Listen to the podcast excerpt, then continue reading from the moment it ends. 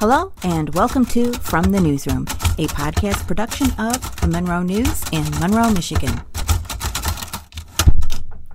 What happened in Monroe, Michigan during August 1920? This is a retro style newscast with headlines from the Monroe Evening News of that month. 100 Years Ago is a history feature published monthly in the Monroe News. The registration for the primary election to be held August 31st closed Saturday evening at the city clerk's office. Fred Krespach, city clerk, stated this morning that about 600 new voters and those who had moved to other precincts registered. Of the 600 who registered, about 25% were women. This is one of the largest registrations to be held in Monroe for some time. Preliminary steps were taken at the City Commission meeting Tuesday to place a bond proposition before the people of Monroe for the purchase of the property and plant of the Monroe Water Company and the building of a filtration plant. A special election will be held in the near future for bonding the city for its necessary amount to buy the water company's property. And from a related story, everyone in Monroe is thoroughly familiar with the condition of the city water supply for the last eight or ten years. The mixture of sand, mud, etc., whenever heavy rains or winds disturb the water in the upper end of Lake Erie, the disagreeable, nauseating taste of the water due at times to decomposition of vegetable matter in the lake, at others to the dosing with chlorine in sufficient amounts to make the water bacteriologically safe, are too familiar to every resident to require more than passing mention. Suffice it to say that the quality of water served up to the people of Monroe has been so bad that the State Board of Health has on many occasions insisted that the Monroe Water Company supplying a better quality of water and has made it clear to them that in the not very distant future the people of Monroe must be given filtered water. A brand new Ford touring car, the property of Frank Doyle, a well known farmer living south of Monroe, was stolen from near the family theater Sunday evening between 9:30 and 10 o'clock.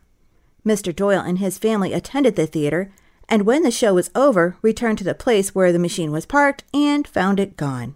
The loss was reported to Sheriff Poupard and the police department, who telephoned nearby towns and cities. Up to the present time, no trace of the car has been found. The Ford had just recently been purchased by Mr. Doyle and was a 1920 model.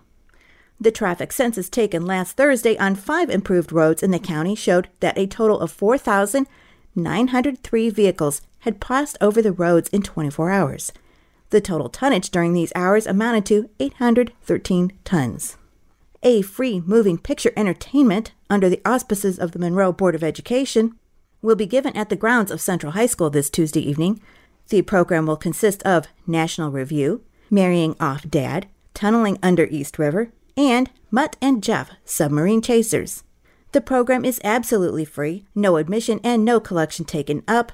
The movies are intended to further the work of Americanization in the nation. The films are furnished by the Community Motion Picture Bureau of New York which concern finished all the films shown in the Army and Navy during the World War. L.W. Hall of New York, who carries his movie machine in a large black covered truck, has charge of the entertainment. The bicycle hike of Scoutmaster Davenport and the Monroe Boy Scouts was a big success Sunday. The party rode exactly 53 and one tenth miles. They left Monroe at 6:25 a.m. Sunday and arrived in the downtown section of West Toledo at 10:40 a.m.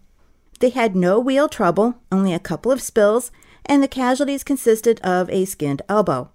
One patrol and Scoutmaster Davenport made the trip, and everyone went through unassisted. Many stops were made for water, meals, swimming, etc.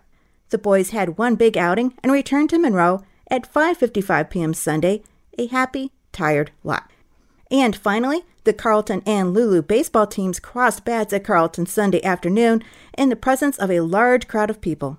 Carleton won by a score of 7 to 6, and the game was very exciting throughout. The Lulu team will play the River Raisin Paper Company's team here Saturday, and a week from Saturday, the Carleton team will come to Monroe to play the River Raisin Boys. It is expected that a record breaking crowd will turn out to see the game when Carleton plays in Monroe, as the team always has been a big attraction here the Carleton team has not played in Monroe in several years. You just heard some of the headlines from the Monroe Evening News in August 1920. For today's headlines from the Monroe News in audio format, listen to Monroe in a Minute at noon, 3 and 6 p.m., Mondays through Fridays on Rewind 94.3. Narration and audio production by Paula Wethington for the Monroe News.